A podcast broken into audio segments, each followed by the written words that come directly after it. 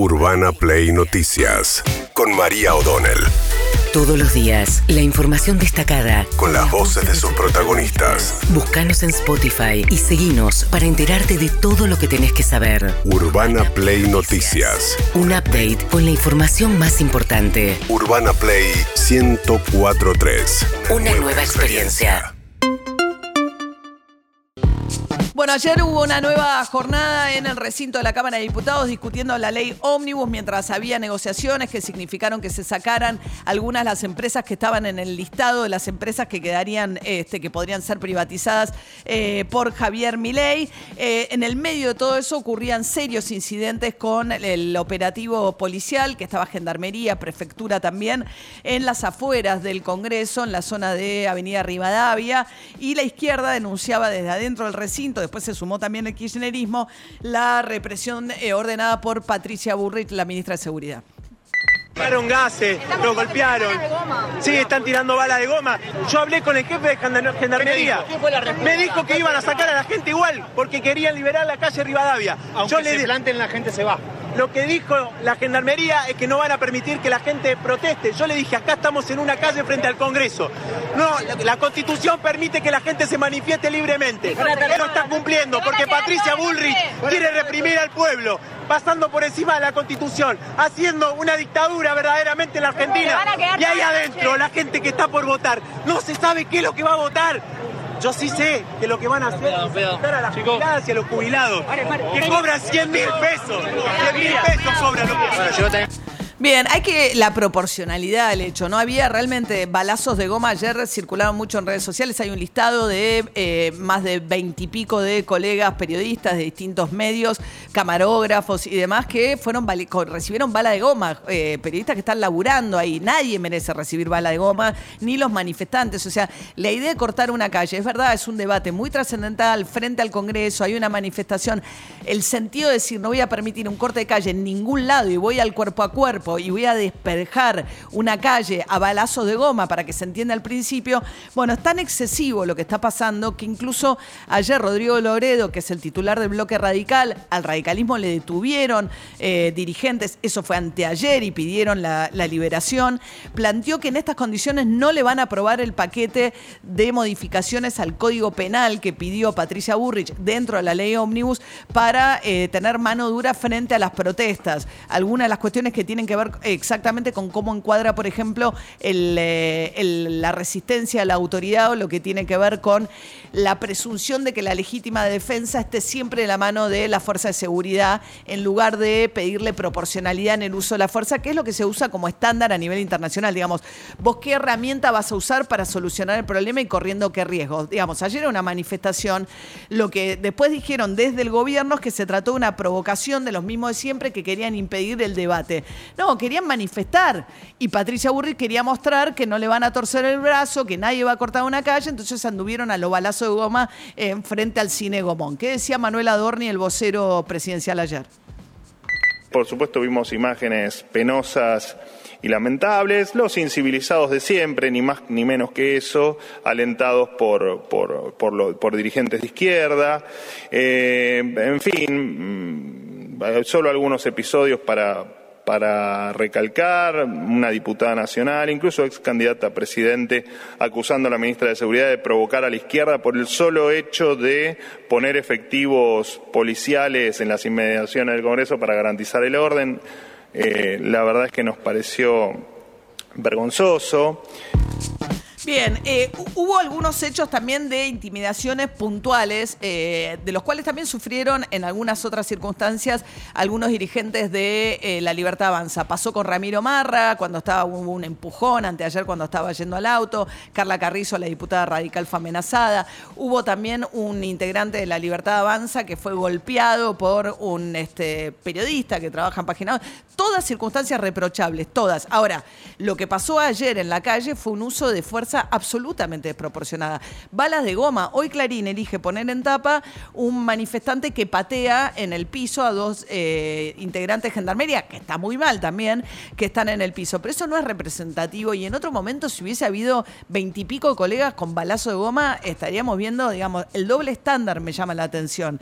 Eh, mientras tanto, eh, en el sentido de que ayer lo decía también Nicolás Mazot cuando decía si en otro momento otro gobierno nos hubiese empujado y llevado un debate parlamentario tan desprolijo y tan lleno de imprecisiones porque no saben lo que están votando, porque hay cambios de última hora todo el tiempo, por la cantidad de artículos que están discutiendo, aunque ahora ya son 200 y no 600, decía estaríamos todos diciendo que se quieren llevar puesto al Congreso porque piden facultades delegadas, cosas que se dijeron legítimamente durante el kirchnerismo. Ahora, tengamos la misma vara con relación al trabajo de los medios de prensa. Es muy grave lo que pasó ayer en el Congreso. Bueno, mientras tanto, salió también Máximo Kirchner a acompañar a los, este, a los manifestantes, pero dentro del recinto, Cristian Ritondo, que fue ministro de Seguridad de Vidal, un hombre del PRO, muy cercano hoy al gobierno de Milei, defendió el operativo.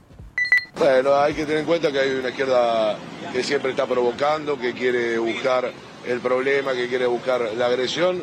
Eh, yo felicito a Patricia Burrich y a Waldo Wall por el operativo del día de ayer.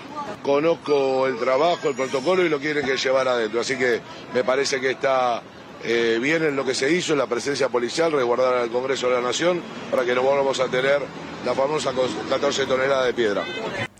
Bueno, no había 14 toneladas de piedra, era un grupo que lo que pretendía era manifestar si estaban cortando la avenida Rivadavia a la, a la altura del Cine Gomón, en un momento en el cual se discutía una ley muy trascendental por todo lo que está en juego. Insisto, el radicalismo reaccionó. Hay que ver qué pasa ahora con el paquete de las reformas del Código Penal que pedía Patricia Burrich. Roxana Reyes, diputada radical por Santa Cruz, decía lo siguiente.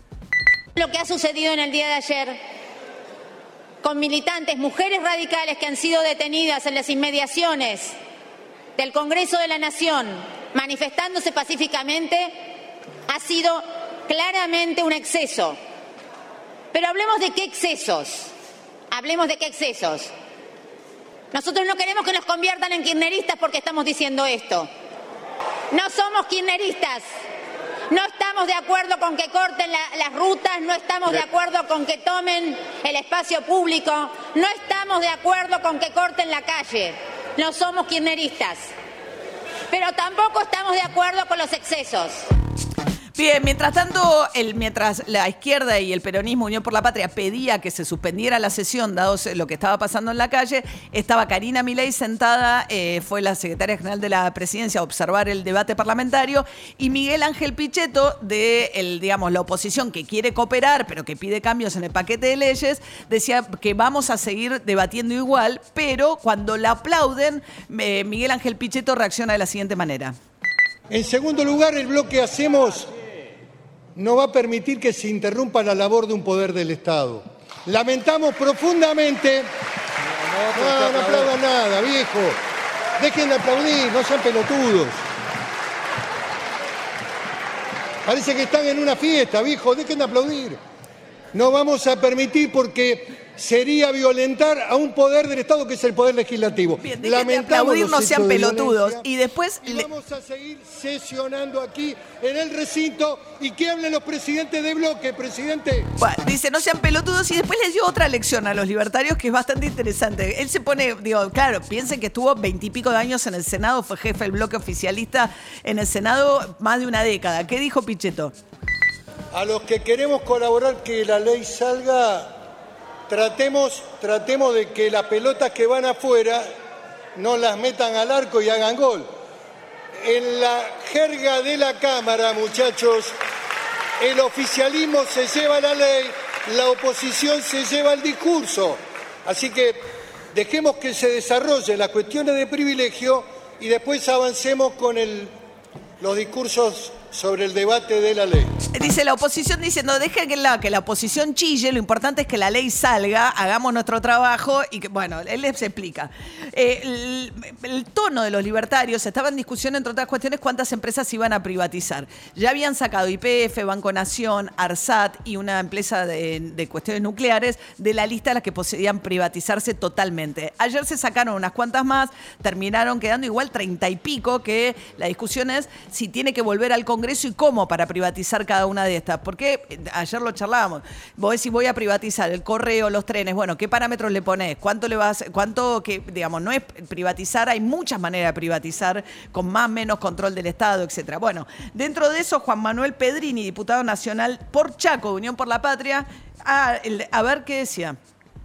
Veo diputadas y diputados con la cara pintada atentando contra la Constitución Nacional y eso es lo que no podemos permitir de ninguna manera. Mucho se ha hablado acá. Hablan y terminan los discursos con viva la libertad carajo. Yo les puedo decir con toda honestidad realmente, la venta de empresas al carajo la delegación de facultades al recontra carajo. ¡Viva el pueblo de la nación argentina! Gracias, señor presidente. Bueno, se repartían los al carajo. Lourdes Arrieta, diputada de la Libertad Avanza por Mendoza, decía esto. Entonces, presidente Nicolás Avellaneda, el día 5 de abril de 1877, cuando se repatriaron los restos del general don José de San Martín.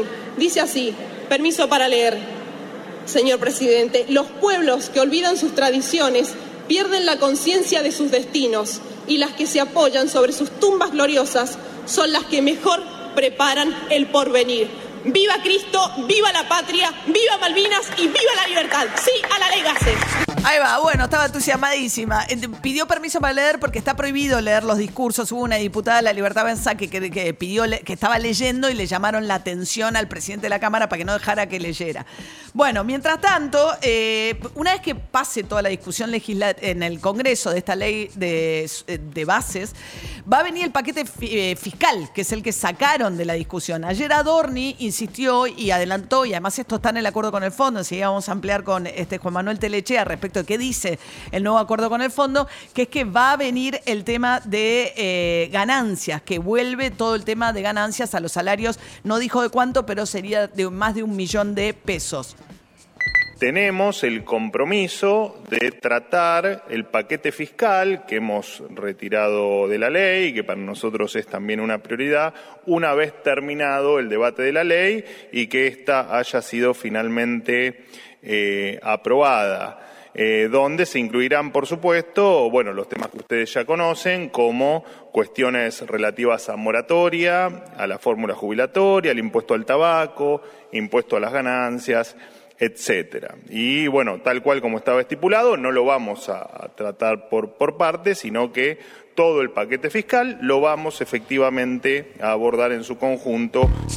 Bueno, después vamos a ampliar esto respecto a cuáles son los, eh, los contenidos del paquete fiscal. Hoy sigue sesionando el Congreso y son 257 diputados, tienen cinco minutos cada uno. Los libertarios, para acelerar el proceso, se bajaron de la lista de oradores. Y ayer Guillermo Francos, el ministro del Interior, planteaba que quizás el problema es que hay demasiados diputados. No me preocupa que haya muchos oradores y mucha expresión. Lo que sí uno a lo mejor debiera pensar es eh, en otro campo totalmente distinto a esto y, por ahí que genera también sobre esto una polémica, ¿no? Eh, si no tenemos un Congreso demasiado grande, ¿no? Eh, el otro día me, me contaba el embajador del Salvador cómo había hecho Bukele o las medidas que había tomado Bukele para reducir las intendencias de ochenta y pico a cincuenta, y, o de, perdón, de doscientos y pico a ochenta y pico y los miembros del Parlamento de 86 a 50, con lo cual no solamente conseguía una mayor agilidad, sino un ahorro, eh, eh un ahorro económico importante. ¿no? Bueno, pone como un ejemplo a Bukele que rediseñó todo el sistema político en El Salvador para la suma al poder público. De hecho, comentábamos hace un ratito con una periodista que hicieron un, un eh, podcast muy interesante sobre Bukele que está disponible en Spotify. La cuestión es que lo que ella decía es que tiene la suma al poder público, tanto que la Constitución le prohíbe presentarse a una reelección, pero gracias a una justicia dicta y un parlamento que lo es también con este rediseño que hizo, se presenta este domingo una reelección Bukele en El Salvador. Urbana Play. Noticias.